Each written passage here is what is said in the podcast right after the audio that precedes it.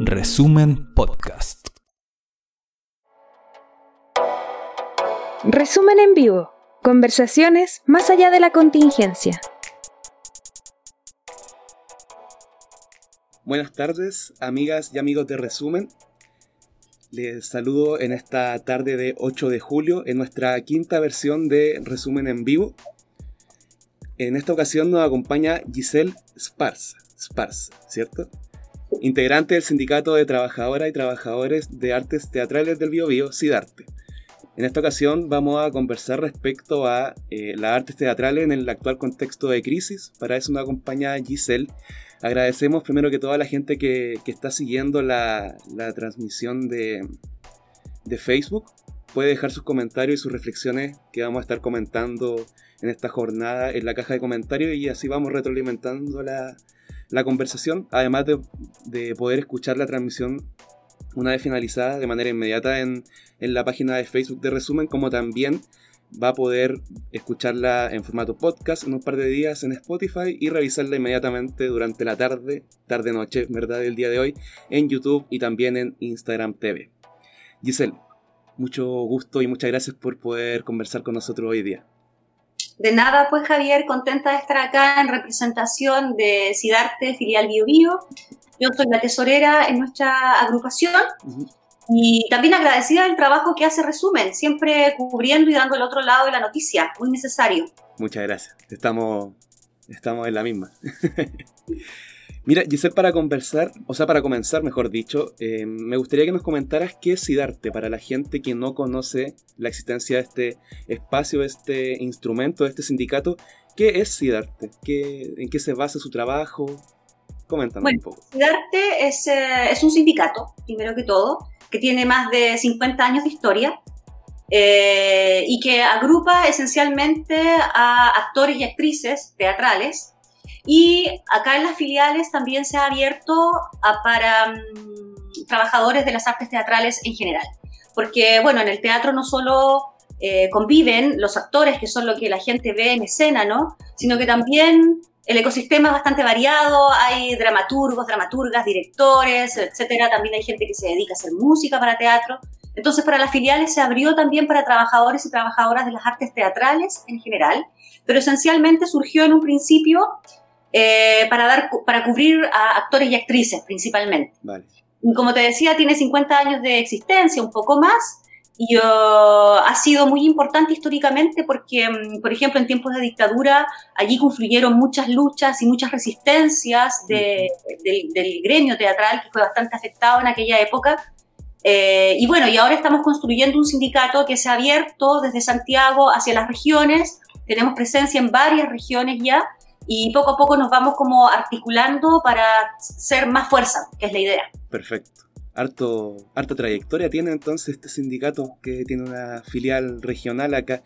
Oye, Giselle, eh, coméntanos, para entrar ya de lleno al tema que nos convoca, ¿cuál era o cómo se podría caracterizar la situación de las artes teatrales en la región o a nivel nacional em, previo a la crisis producto de la COVID-19. Eh, me refiero, por ejemplo, al tema de financiamiento, a la recepción de la población, cómo ustedes realizaban su trabajo, todo lo que podemos enmarcar previo a la crisis, cómo se encontraba su, situación.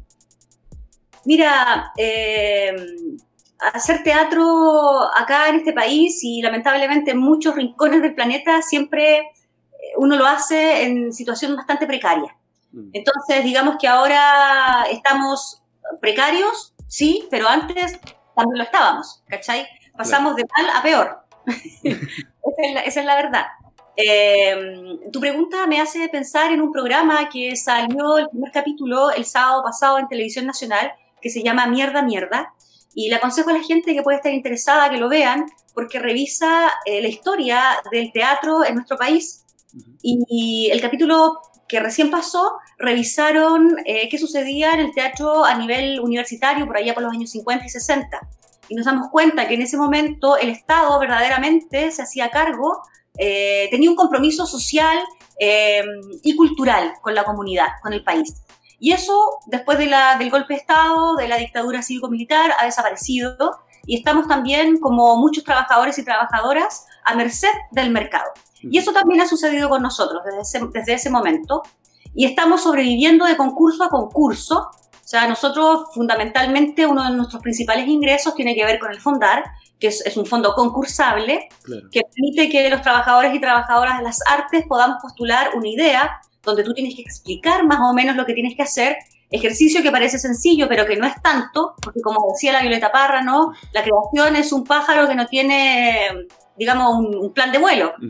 Pero bueno, para poder concursar y tener el financiamiento para hacer tu trabajo, tienes que hacer ese ejercicio de explicar y más o menos hablar el lenguaje de las personas que van a revisar tu proyecto para tener el financiamiento y poder ser pagado para poder crear finalmente. Esta es una línea que se abre una vez al año. Eh, después tienes otra línea. una, una consulta ahí para no perder el hilo. Eh, ¿Cuánto capacidad o de cuán- cuántos cupos, por así decirlo, de Fondar se presentan esa vez al año como para que la gente maneje? Me refiero como cuánto financiamiento puede estar destinado hacia, hacia las artes teatrales. Mira, cuantitativamente no te sabría decir cu- cuánta cobertura da, pero sí sabemos que lo que el Estado de Chile destina a cultura es muy poquito, Claro, muy poquito. Entonces eso nos puede dar, nos puede dar una idea. Ujú. Además, por lo general, cultura es una de las, de las carteras que primero se va a recorte en cualquier tipo de situación. Claro. Y Sí. no ha sido una excepción en esta situación pandémica. Ujú. Eh, bueno, te decía que estaba el Fondar, también el Fondar tiene otra línea de circulación para las artes escénicas, eh, donde uno puede postular al- en, en el transcurso del año para girar con tus obras, y eso dura hasta que se acaban las platas, como que hasta, hasta agotar stock, digamos, de dinero. Eh, y después está toda la venta que tú puedes hacer de forma particular, que es lo menos que sale, eh, festivales, eh, municipios, por lo general también lamentablemente los municipios son los que ponen un poco el valor por tu trabajo, no eres tú el que dice yo cobro tanto, sino que el municipio dice cuánto te va a oferta. Entonces, funciona un poco distinto a la lógica del mercado que tanto defiende el sistema, ¿no? Ujú. Eh, En nuestro caso funciona un poco distinto. Y eh, los menos pueden postular, o bueno, se atreven más bien a hacer todo el papeleo correspondiente a la ley Valdés, la ley de donaciones culturales, que es bastante complejo. No es tan complejo tener como el papel que te autoriza para que una empresa te done, pero es complejo llegar a la empresa y convencerla, eh, el- el conven- convencerla para que te done, porque tienes que hablar un lenguaje que es súper técnico, economicista y contable, que no siempre uno maneja. Sí.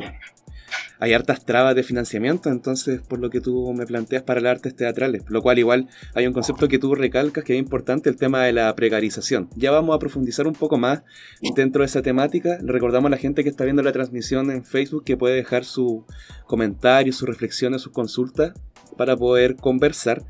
Pasemos ahora al tema de los fondos de emergencia. El gobierno en mayo, si mal no recuerdo, presentó esta idea de los fondos de, emergencia para financiar a través del Ministerio de la Cultura. Eh, pero ¿cómo ha, sido ese financiamiento? Finalmente porque está basado también en, en la, en la competitividad y en una serie de lógicas que se siguen reproduciendo. Entonces, me gustaría que nos pudieras comentar un poco cómo se dio esa lógica, cómo se presentó, si es que tienen algún, alguna, no cifra necesariamente, sino que como, cómo ha sido el proceso, la caracterización del proceso que se ha dado durante estos meses a través de esos fondos de emergencia.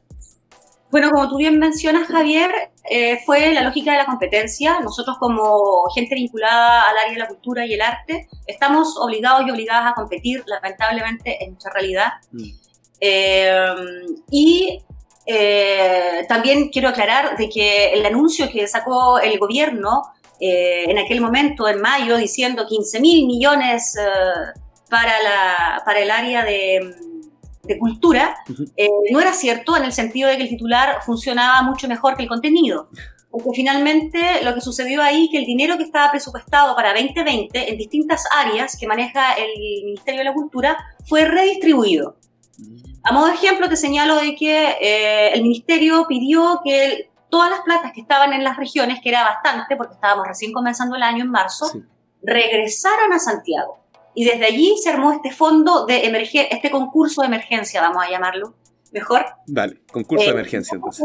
del 2020. Entonces, no es plata fresca, eh, y lo quiero aclarar porque lamentablemente y tristemente debo señalarlo, eh, cuando salió este titular, la gente que solo leyó el titular se quedó con la sensación de que mm, el Estado, el gobierno, había distribuido plata fresca, digamos, al sector de la cultura. Y lamentablemente a muchos compatriotas les parece todavía algo suntuario la cultura. Por lo tanto, parece que estaban botando la plata eh, en algo que en realidad a qué, a qué sirve, cuando en realidad sí servimos a algo y lo hemos probado, comprobado hoy en día, cuando estamos todos confinados o más o menos encerrados en casa, entreteniéndonos con la televisión, con la radio, con la música. Entonces, ¿qué, hubiese, hubiese sido nuestro confinamiento sin el trabajo de los artistas, no? Claro. Eh, entonces, eh, ese concurso se desarrolló. Lamentablemente las platas ya se terminaron.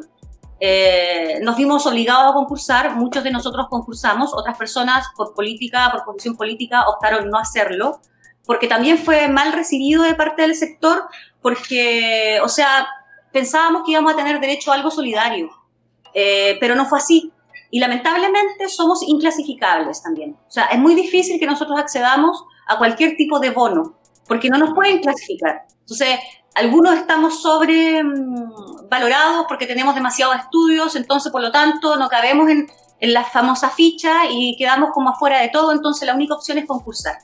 Y la gente concursó y la plata ya se fue y ahora estamos a la espera de un nuevo concurso que serían los fondos eh, de creación 2021, eh, que se, justamente se abren en agosto. Pero cubrió a súper poca cantidad de gente, a pesar de que debo reconocer, sí, que el formulario, yo misma concursé, eh, era bastante menos complejo que un fondar general, era bastante complejo. Súper importante lo que nos plantea porque dentro de un contexto de crisis sanitaria Además, ya de que el, financiamiento por parte, o sea, hacia las artes teatrales ya era complejo, se complejiza aún más por esta idea, tú bien lo planteas, de, de una plata que no es fresca, finalmente. No hay una inyección de recurso basal, por así decirlo, o contundente o significativa para el financiamiento de las artes teatrales, o la arte en general. Y eh, más, voy a señalar de que había, que, por ejemplo, hubieron fondos que se movieron acá de la región, hablo de esta región porque es lo que conozco, ¿no? Sí, sí. Eh, fondos de circulación que se volvieron para Santiago y mucha gente que había postulado en el verano se quedó sin respuesta, con su proyecto subido a la plataforma eh, sin respuesta alguna porque se cerró y no evaluaron más. Y esa gente tuvo que volver a concursar, bastante ridículo, a este famoso fondo de emergencia eh, para poder tener acceso a tener alguna entrada económica. Claro, finalmente esos fondos de emergencia o concursos de emergencia, como tú los planteaste, se quedan cortos. Y, además de quedarse corto, eh, incentivan la competitividad, como les dije anteriormente, que es una de las lógicas más mantenidas en el tiempo en diferentes rubros. Y en ese sentido, Giselle, los derechos laborales, ahora que estamos discutiendo, por ejemplo, o sea, se está discutiendo, la población siempre lo ha discutido desde que se creó el, sistema de pensiones, los derechos laborales, ¿cómo, cómo ha sido, cómo, o cómo es la situación, mejor dicho, de de, sus derechos laborales como trabajadoras y trabajadoras del arte. Es bastante contradictorio, Javier, porque mira, por un lado, cuando tú lees eh, la política cultural em, del Estado de Chile, habla siempre de profesionalizar al sector. Sin embargo, a la hora de que tú quieres cobrar como un profesional, no puedes hacerlo. Hay muchas situaciones, por ejemplo, en cuando tú armas un fondar, que son estos concursos para, para poder crear o mostrar tu trabajo, por ejemplo, tú pones que vas a pagar cierta cantidad por hora a tus trabajadores. Vale. Soy yo misma, también mi compañero, ¿sí? Eh, no somos una empresa, o sea, nos vemos un poco en esa situación postulando y finalmente yo administrar una plata, pero soy una más de piño nomás, no soy una, un, gran teatro. Entonces, finalmente, muchas veces sufrimos recortes. Y ha sucedido casos en que te recortan, por ejemplo, te dicen, ok, usted tiene el proyecto, pero lo recortamos el 10% a su proyecto. Y el comentario también viene, eh, en el comentario te señalan de que ese recorte tiene que ser a los honorarios. Entonces tú dices, pero bueno, yo me puedo recortar quizás en gastos operativos, en vez de contratar un furgón, yo me consigo un furgón, no sé, hago por aquí, por allá, me aprieto el cinturón en otra cosa, pero no le bajo el sueldo a mis compañeros. Tú lo propones, pero te dicen que no. Entonces, te, obligan de una u otra forma a eh, bajarle el sueldo a tus compañeros y bajarte, bajarte el sueldo tú misma. Entonces, es, es contradictorio, porque, por ejemplo, ahí el discurso de la profesionalización pasa a segundo, último plano y al olvido total, eh, y el respeto a nuestros derechos laborales también, porque finalmente ellos te dicen cuánto puedes o no ganar. Y tampoco son sueldos estratosféricos, aclarémoslo. Por otro lado, Sidarte, de hecho, estuvo trabajando largamente en la famosa ley de artes escénicas, que pasó hace poquito, el año pasado, y ese proceso quedó un poco eh, cortado, trunco, digamos, porque eh, en el mes de octubre, septiembre, creo, iba a empezar a armarse el reglamento, porque una cosa es la ley, que es como la marca general, y luego el contenido de esa ley, que es el reglamento. Y eh, quedó trunco por el tema de la revuelta social. Vale. Entonces, después, en el mes de, no sé cuánto sería, ya se me pierden un poco las fechas, en el mes de noviembre, ponte tú, o no, fue después, fue como en marzo más o menos, llamaron a en, las distintas regiones, nos llamaron a los trabajadores y trabajadoras de las artes para que discutiéramos sobre este eh, reglamento. Pero finalmente fue un poco tirado a los pelos porque estando allí mismo nos dimos cuenta que esta discusión no era vinculante. Por lo tanto, daba lo mismo estar o no estar. O sea, digamos que para el Estado no daba lo mismo porque cuando tú ingresas a esa reunión tú firmas, entonces das un ok, asistí, entonces un ok, esto se hizo con la participación de la gente pero en la forma, no en el fondo. Entonces, en esa reunión, por ejemplo, se planteó, hablo de lo que sucedió acá en el Bio Bio, de que nosotros queríamos poner en stand-by el, el, marco regulador de esta ley, porque sentíamos de que Chile estaba en un proceso de cambio y que esa ley, aunque nos había incluido en su génesis, había sido construida en otro momento de Chile. Por lo tanto, el reglamento tenía que todo el derecho de cuestionar la misma ley, aunque nosotros hayamos participado, no pasa nada, ¿cachai? Eh, y que necesitábamos más tiempo. Pero no, no, no, no se nos dio y finalmente se nos dijo que eso no era vinculante. Y ahora sí la situación, por la última reunión que tuvimos eh, como CIDARTE Nacional, digo, de todas las filiales, eh, se nos informó que todavía estaba stand-by, eh, pero hay mucho que tejer, los derechos laborales para nosotros están muy al debe. Y nosotros creemos, bueno, una parte por lo menos en nuestra filial lo que hemos hablado, es que necesitamos nosotros la creación de un estatus que reconozca un estatus artista. Porque hasta ahora nosotros estamos, somos considerados, nuestro estatus es como trabajador, trabajadora independiente. Pero es muy distinto ser un trabajador independiente, un panadero, ¿cachai? Que hace pan y que la gente come pan todos los días, a ser un trabajador de las artes y la cultura. Porque la gente no consume eso diariamente y no tiene el hábito de pagar por eso tampoco. Entonces, es, nosotros pensamos que lo mejor sería que apuntáramos en algún momento hacia un estatus de intermitente del espectáculo, porque nosotros somos trabajadores y trabajadoras intermitentes, al fin de cuentas. O sea, trabajamos por proyectos. Eh, y bueno, eso. Pero ahí hay mucha, mucha cosa que tejer y todo, todo por construir, digamos. Claro. Oye, Giselle, ahí hay algo que tú planteas que es súper importante, que quizás lo podríamos profundizar un poco más sobre las instancias vinculantes, porque claro, es como un ver estos espacios que son convocados por los órganos estatales en donde firma acá o sale una, nota por prensa presidencia que dice ministro tanto, Seremi tanto se junta con tal cantidad de sindicatos y elabora proyectos, fin. Pero no hay mayor información, sin embargo son cosas declarativas. ¿Existen espacios verdaderamente vinculantes en la perspectiva de elaborar políticas públicas o políticas finalmente dirigidas hacia la arte? Mira, no ha sido mi experiencia, por lo menos desde que estoy en la dirigencia, ya cumplí dos años en este cargo y no ha sido mi, experiencia al menos. He participado de varias instancias, pero vinculantes así de real, eh, no. No, donde me han convocado para como pedir la opinión de mis compañeros y la mía, eh, finalmente no, yo después eso no lo he visto reflejado en algo muy, muy claro.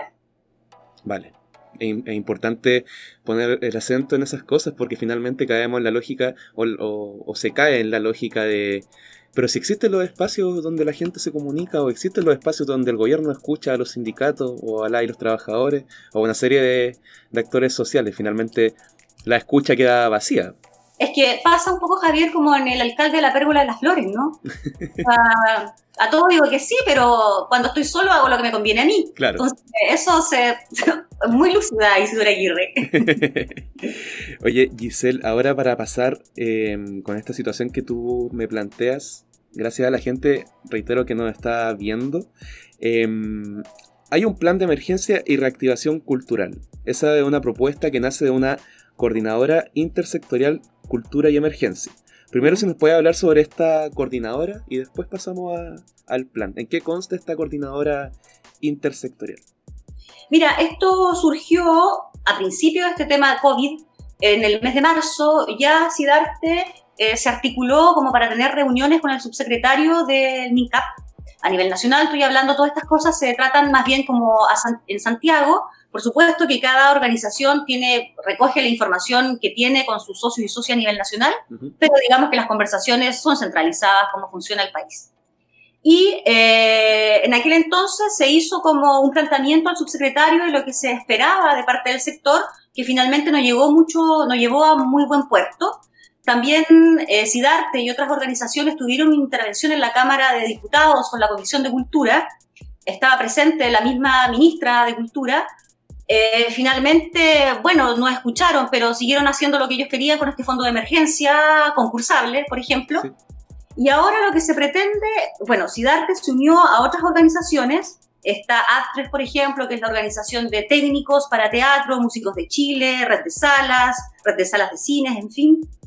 Eh, se unieron para seguir, este, para profundizar y, con la esperanza de que ahora sí se pueda llegar a un, se puede llegar a un buen puerto donde nuestra opinión sea considerada. Y se, presentó, se presentaron, perdón, siete puntos que eh, pretenden adelantarse un poco la contingencia y ya se está pensando en cómo se va a retomar el trabajo eh, cuando todo esto ya pase, porque creo que, bueno, nosotros en el área de la cultura eh, y las artes fuimos los primeros quizás en dejar de trabajar y lo más probable es que seamos los últimos en volver a nuestras labores, producto de que es una cosa, son espectáculos en vivo, la gente muy cerquita, hay que reestructurar todo.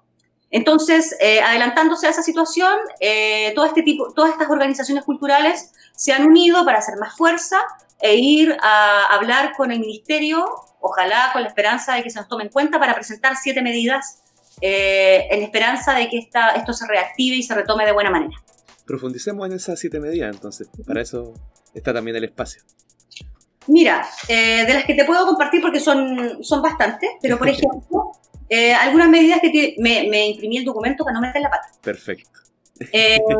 respecto al mediano y largo plazo, se pide, por ejemplo, mantener y fortalecer esta mesa interministerial, pero también haciendo un llamado a otras áreas, no solamente hablar con el Ministerio de la Cultura, sino que también para nosotros es importante hablar con Hacienda, con, con economía, con desarrollo social, con trabajo, con educación, porque finalmente, bueno, como todo, eh, somos un área que topa transversalmente a distintos ministerios y también somos una fuerza eh, laboral y una fuerza que mueve la economía y eso todavía no lo reconoce eh, el Estado de Chile. Por eso nos hacen los recortes a los primeros de la lista.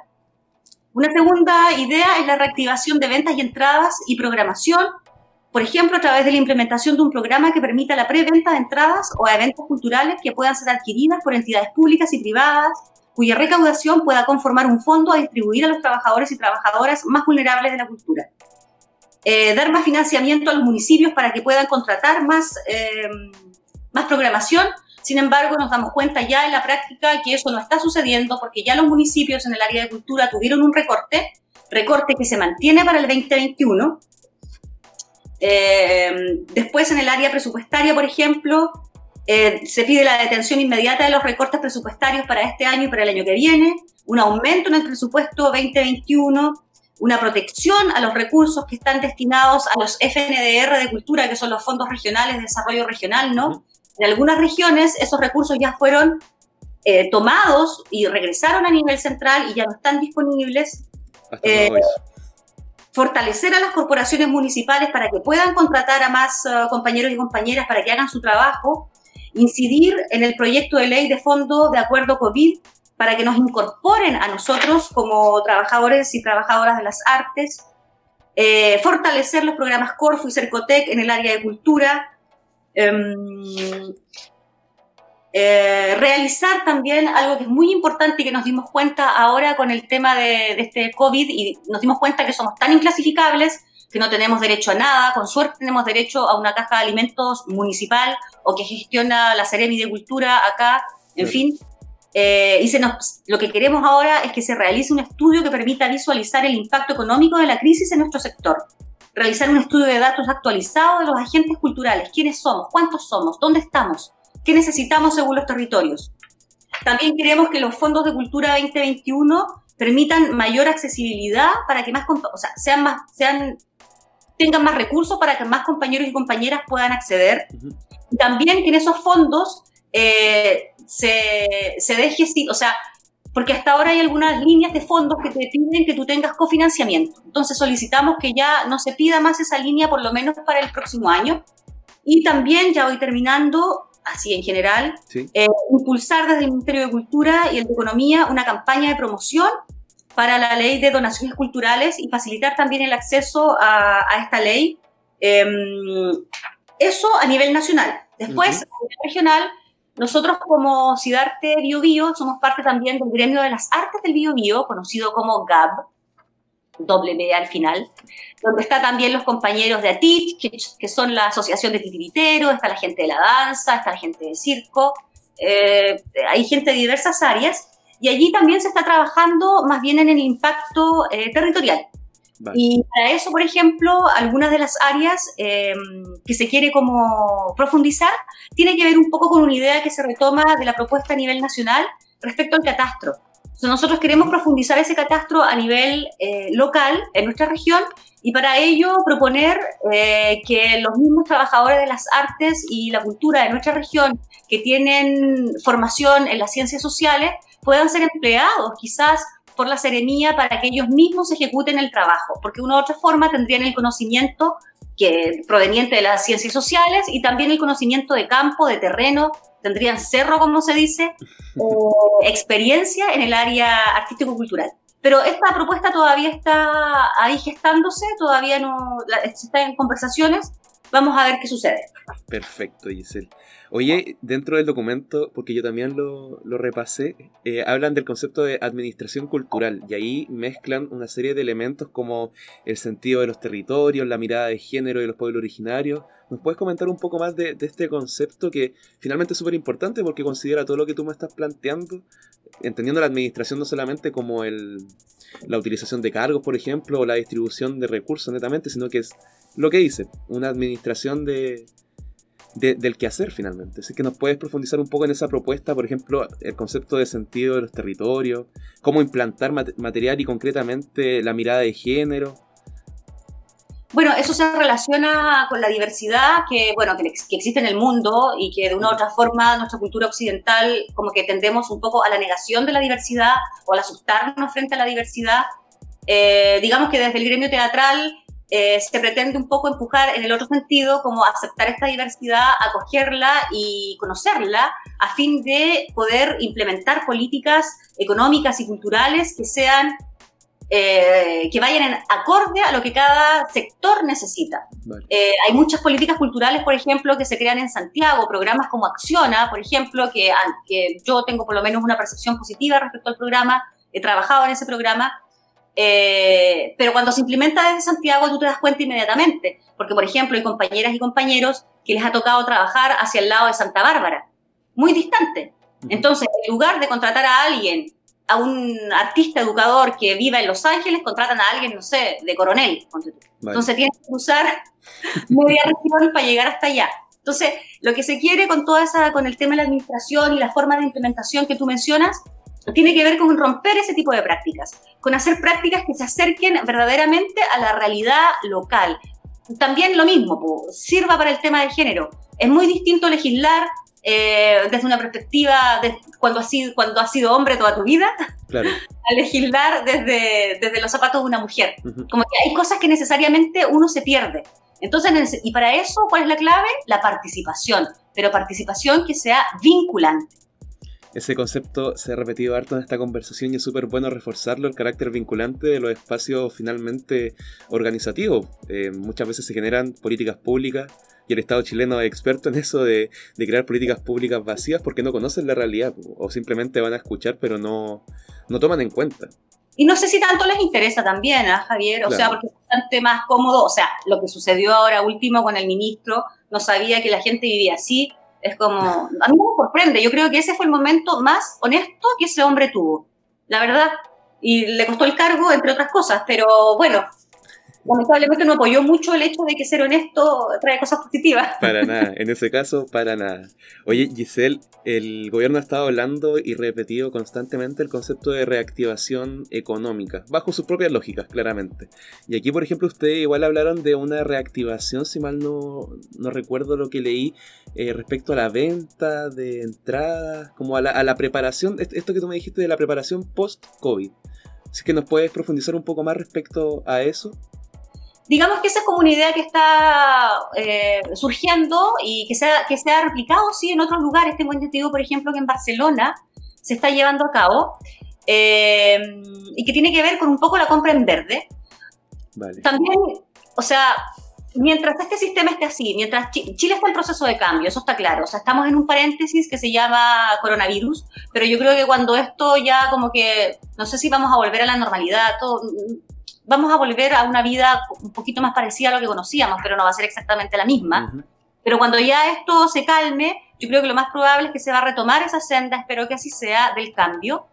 Pero mientras tanto, uno intenta jugar con las reglas que, que existen. Y las reglas que existen, las reglas del mercado, por ejemplo, utilizan este concepto de la venta en verde que sería un poquito la idea que se está, que se propone en este plan que compartimos hace un ratito, y que tiene que ver con que compañías que ya tienen cosas montadas o que están en proceso puedan vender las funciones y que los municipios, los centros culturales, en fin, compren estas funciones por adelantado, eh, cosa que le permita, nos permita ahora ya tener un ingreso, porque ahora estamos sin ingresos, somos los inclasificables, eh, y que más adelante, ya cuando esta situación pase, ya esas entradas se repartan y que se invite también a la gente a asistir y retomar el convivio teatral. Porque finalmente igual va a haber que romper esa barrera quizás de un poco del miedo de estar en un espacio cerrado con desconocidos, sentarse al lado a alguien que yo no sé de dónde viene, qué le pasó, etcétera. Entonces va a haber también que hacer un trabajo casi psicológico, digamos, a nivel social como para que la población vaya retomando también eh, el convivio teatral, el convivio a través de las artes y el espectáculo. Ahí el rol que tú planteas como material de, de las artes teatrales va a ser vital, va a ser como un espacio en el cual se pueda incluso, además de, de, dar cuenta, por ejemplo, de los espacios de desconfianza, un, un espacio súper importante en el sentido de reconstruir tejido quizás. Como además de lo que ya significaba ir a ver, por ejemplo, una obra de teatro físicamente, ahora va a tener igual otra, otra variable importante a considerar. Y, yo creo también que como, como terapia social vamos a ser bastante eh, necesarios. Bueno, uno siempre se tira porras, ¿no? necesario. Pero quiero creer que así es, porque finalmente, ¿de qué van a hablar, piensas tú, las obras, las canciones que se vengan? Eh, van a hablar de las experiencias vividas, van a empezar también como un poco a terapiarnos socialmente y hacer, a, hacer, a sacar para afuera, porque hasta ahora estamos como acumulando, acumulando, y yo creo que la vuelta hacia afuera, cuando se pueda realizar, no va a ser tan fácil como apretar el chip y listo, ahora salgo a la calle. Yo creo que también nos vamos a ver enfrentados, enfrentadas a otras cosas, ¿cachai? Y creo y confío en el rol eh, que tiene el arte y la cultura como para suavizar un poco y, e ir entendiendo los procesos que hemos estado viviendo. Giselle, para continuar un poco más respecto a, estas propuestas súper interesantes que nos plantea, que son súper importantes de manejar también en momentos así, el Fondo Cultura 2021, si mal no recuerdo el último que nombraste y el último que está en el documento, si es que puede hablar respecto a, a, qué se presenta como orientación respecto a ese fondo que va a existir, porque como vimos hace minutos atrás, Em, finalmente lo que hizo el gobierno, por ejemplo, con estos famosos, eh, se me olvidó el concepto, concursos de emergencia, eh, fue redistribuir, no, no es plata nueva. Entonces, ¿cómo, ¿cómo se aborda ahora el financiamiento? ¿Cómo se debería poder abordar el, financiamiento post-COVID? Eh, igual en una perspectiva a largo plazo, como en, política pública quizá. Mira, estamos expectantes. Todavía las bases para el concurso 2021 no han aparecido. Eh, la mesa intersectorial lo que ha propuesto tiene que ver con eh, inyectar recursos nuevos. Sin embargo, ya sabemos que el recorte se hizo y se va a hacer para el 2021, pero está la esperanza de hacerle gallito, de, doblar la mano para que no se haga efectivo para el próximo año. Eh, y se propone, como te mencionaba, el hecho de que sea más flexible, por ejemplo, respecto a algunas líneas que piden cofinanciamiento. Se solicita que esta vez no lo pidan, pero bueno, va a ser un concurso, va a, haber, va, va, va a existir gente que, van a, que va a poder acceder, otras que no, y que van a quedar a la espera. y van a quedar a la imaginación de qué poder hacer y rearmarse, reinventarse, que es lo que ha estado sucediendo hoy en día. Todavía no hay nada muy claro porque yo te puedo, te puedo mencionar esas dos cosas, que es lo que se está empujando desde la mesa intersectorial, pero no sabemos efectivamente si el gobierno tiene pensado eh, hacer alguna diferencia en relación al, a los años anteriores. Lo que sí, este año, si mal no recuerdo, eh, corresponde que teatro ingrese a la línea artes escénicas en general, porque antes teatro tenía una línea regional. Y ahora con la ley de artes escénicas ya no desaparece la línea regional y pasamos a la línea nacional. Y ahí también tenemos que ver qué va a suceder con la distribución a nivel territorial. Porque Santiago conocido es que se lleva, por lo general, la gran parte de la torta, eh, quizás porque hay más población, pero también hay más inversión per cápita en Santiago a nivel cultural que en el, que en el resto del país. Y ese era uno de los puntos también que queríamos tratar respecto a la ley de artes escénicas cuando se estaba conversando eh, respecto al reglamento que no era vinculante. Pero había ahí una cosa media rara respecto a cómo se distribuían esos fondos. Vale. Perfecto. Estamos conversando con Giselle Sparza de Sidarte Bio Bio. Eh, las artes teatrales o la arte en general en contexto de crisis. Me gustaría que, pudiéramos hablar un poco de eso ahora que, que ya vamos casi por los 40 minutos de, de conversación se me ha pasado muy rápido el tiempo conversando de esto. Em, ¿Cuál ha sido el rol de la arte teatral en los contextos de crisis? Por ejemplo, no solamente ahora en la pandemia, sino que, por ejemplo, Chile vive un proceso de revuelta social que aún no, ha estado cerrado. Entonces, ¿cuál fue quizás su rol en ese momento? O con momento de inflexión, por así decirlo, o de álgido, álgida protesta anteriormente. Según tu perspectiva, o si es que lo han comentado como grupo, ¿cuál ha sido y cuál es el rol de la arte teatral en esos contextos de crisis? Bueno, yo creo que las artes teatrales y el arte en general, por lo general, siempre ha estado vinculado al acontecer social y político de los países donde nos desarrollamos. y, fundamentalmente que en Chile el teatro eh, tiene una historia de bastante participación política, de hacer eco de los procesos internos a nivel país, de hacer tiraje de situaciones, ya sea como para aumentar la rabia y salir para la calle, hacernos reflexionar distinto, eh, hacerle ver el, otro lado de la moneda. Yo creo que eso siempre ha sucedido y durante la revuelta social yo creo que eso estuvo muy presente.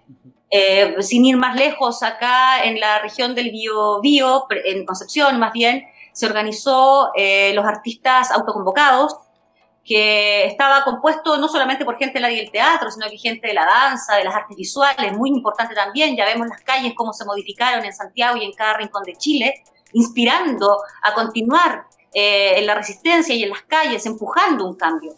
Y acá se formó este grupo de artistas autoconvocados eh, que salía constantemente, sin descanso, eh, con intervenciones callejeras, eran los grupos que andaban con los paraguas, ¿no? tratando de dar ánimo y tirar para arriba el ambiente eh, para, que no, para que no decayera la, la, lucha, el, el, deseo por un cambio. Yo creo que es, fundamentalmente, es fundamental eh, la inspiración que el arte en sus diversas disciplinas puede, perdón, puede dar. Así lo veo. Perfecto. Eh, algo que me gustaría poder profundizar un poco más es como el impacto de, esta crisis, además de las artes teatrales en sí mismas, como lo que está alrededor, por así decirlo. Por ejemplo, eh, conocida es la intervención de la arte dentro del, mundo de la educación, dentro del sector de la educacional. Sin embargo, eso igual se vio cortado en cierto momento. Yo no sé si actualmente sigue cortado ese, esa intromisión del teatro o de la arte en general en, en la educación. ¿Cómo afecta esta o cómo impacta esta crisis que se vive producto de la COVID-19 y otras cosas como el financiamiento que ya hemos visto que es algo más de perspectiva, en la relación que tienen las artes teatrales con el resto de, temáticas, por así decirlo, porque finalmente se van retroalimentando, tampoco hay que verlo como algo muy externo, sino que de constante diálogo. ¿Cómo impacta esa, esa crisis? Mira, el, teatro, y no solamente el teatro, sino que las diversas artes, eh, están en constante relación, no solo por el trabajo que realizamos, sino que también por talleres puntuales que se llevan a cabo en establecimientos educacionales, a través de dos programas fundamentalmente. Uno es un programa que impulsa Mineduc y otro es un programa que impulsa el MINCAP, que es el Ministerio de la Cultura, las Artes y el Patrimonio. Eh, el, programa de, de MINCAP perdón, se llama Acciona y ya tiene larga data. Ante, en sus inicios se llamó Ocupa, ha pasado por distintas etapas y actualmente se llama Acciona. Yo eh, tengo la fortuna de participar de ambos y digo que tengo la fortuna de hacerlo eh, porque implica una otra forma, una fuente laboral un poco más constante. Que si bien es cierto, no es tanto dinero, bueno, no llueve pero gotea. un piso eh, para moverte y poder realizar como la actividad un poquito más creativa que uno hace por inspiración propia, muchas veces ad honorem. Eh, y por otro lado también me interesa, no solamente por las lucas, evidentemente, sino que también porque me da la oportunidad de llegar a gente joven. Yo principalmente trabajo con adolescentes en liceos y poder eh, focalizar o utilizar más bien las herramientas que, que, tiene el teatro para, ojalá, traer lo mejor de ellos y ellas hacia, hacia afuera. Ser un, ser un poquito catalizador de todos los, de los talentos múltiples que a esa edad, bueno, y que en toda la vida, pero después como que uno se olvida de, poder potenciarlo, de, de poder catalizar eh, los talentos de, de, quienes participan de estos talleres. En algún momento, como había tanto recorte y el área cultural estaba siendo la primera recortada, todos los artistas educadores nos pusimos como alerta de que también, evidentemente, se venía el recorte para el programa, por ejemplo, Acciona. Y nos pusimos ahí un poco como gato de espalda, defendiendo no solo la fuente laboral, sino que, que, tenía que ver con precarizarnos aún más, si es que se perdía, sino que también defendiendo el espacio para los jóvenes, porque no solamente de contenidos, eh, matemática, etcétera, crece el hombre, ¿no? El ser humano, sino que también de los contenidos más humanistas, de las posibilidades de expresarse. Y pensamos que más aún en estas condiciones es necesario que los artistas educadores tengan algún tipo de entrada eh, con los jóvenes, con los niños y las niñas, para poder catalizar también lo que ellos están viviendo eh, y generar un modo, un medio de expresión. Y afortunadamente ambos, ambos programas continúan. Todavía no se sabe cuál va a ser la forma, porque como no se, no se sabe si va a haber retorno a clases pronto, cuándo, si esto se va a hacer a la distancia, presencial, pero sí sabemos, tenemos confirmado que, que las cosas van funcionando y que se va a contar otra vez este año con, lo, con ambos programas. Perfecto, Giselle. Aquí nos dejan un comentario de parte de justamente de Cidarte Bio, Bio eh, sobre un programa, Circunstancias Dadas. Si es que nos puedes comentar un poco de esto para aprovechar la instancia, porque al parecer van a, han estado comentando y trabajando respecto a estas temáticas. Si es que nos puede hablar un poco de, ese programa que tienen. Sí, por supuesto. Ese es la joyita del sindicato. Perfecto. El bastión. Eh, sí, por supuesto. Eh, muy importantes circunstancias dadas, porque esto surge a partir de la misma situación precaria en la que estábamos, en la que estamos en realidad, eh, buscando por aquí y por allá la forma de colaborarnos entre nosotros mismos, surgió la, idea de hacer, eh, vamos a llamarle, aunque el nombre no está muy bien considerado, pero para que nos entendamos, una especie de teletón para, el mismo, para los mismos miembros de nuestro gremio, que estaban más, con más problemas económicos. Y así fue como surgió la misma obra 1, que fue una, una, una serie de... Generamos programación digital con el trabajo ad honorem voluntario y solidario de cada uno de nuestros socios, de buena parte de ellos por lo menos, y se recaudó un fondo económico que luego se repartió entre quienes eh, más lo necesitaban, de nuestro sindicato. Y de esa experiencia luego decimos, pero ¿por qué no continuamos con un, con un programa que genere contenido, que nos permita reflexionar, compartir, dar a conocer ideas y poder también un poco prepararse para lo que se viene terminado el COVID? que es volver a la calle, esperamos, para modificar las cosas, ¿no? Claro. Entonces surge el programa Circunstancias Dadas, que va cada día miércoles a las 9 de la noche, o sea, después de esta, esta cita, pueden pasar circunstancias dadas en un ratito más.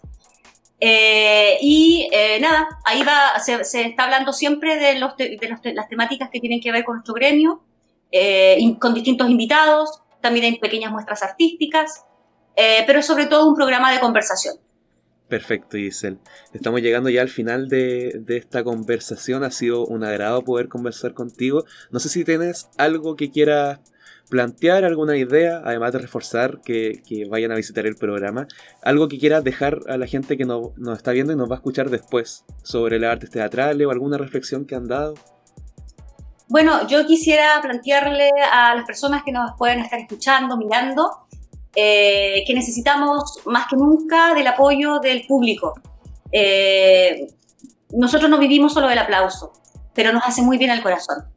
Entonces necesitamos que cuando realizamos algún tipo de actividad virtual estén ahí eh, siguiéndonos. Quizás no todas las actividades que hacemos son pagas, algunas son simplemente como un medio de expresión y un deseo de comunicarnos con ustedes. Entonces esperamos de que cuando estas situaciones eh, se aparezcan, eh, poder contar con ustedes, que nos puedan seguir, que nos puedan dar un me gusta, que nos apoyen en colecta, si hacemos colecta, si hacemos rifas, si hacemos no sé, programas como la misma obra, no es, no, es por gusto, es por real necesidad. Y también, a pesar de eso, un punto bueno, fíjense que es el hecho de que esta necesidad nos ha hecho apiñarnos y ser una fuerza. Y ha sido más positiva que negativa a la interna.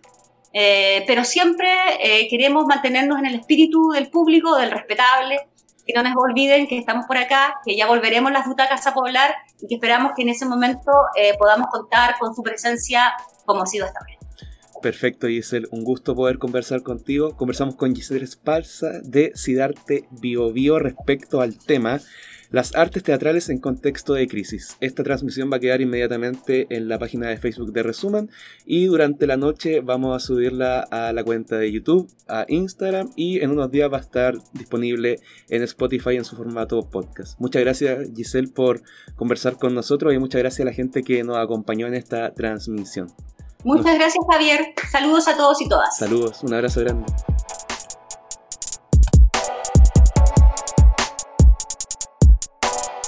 Revisa más contenido en nuestro sitio resumen.cl y síguenos en redes sociales.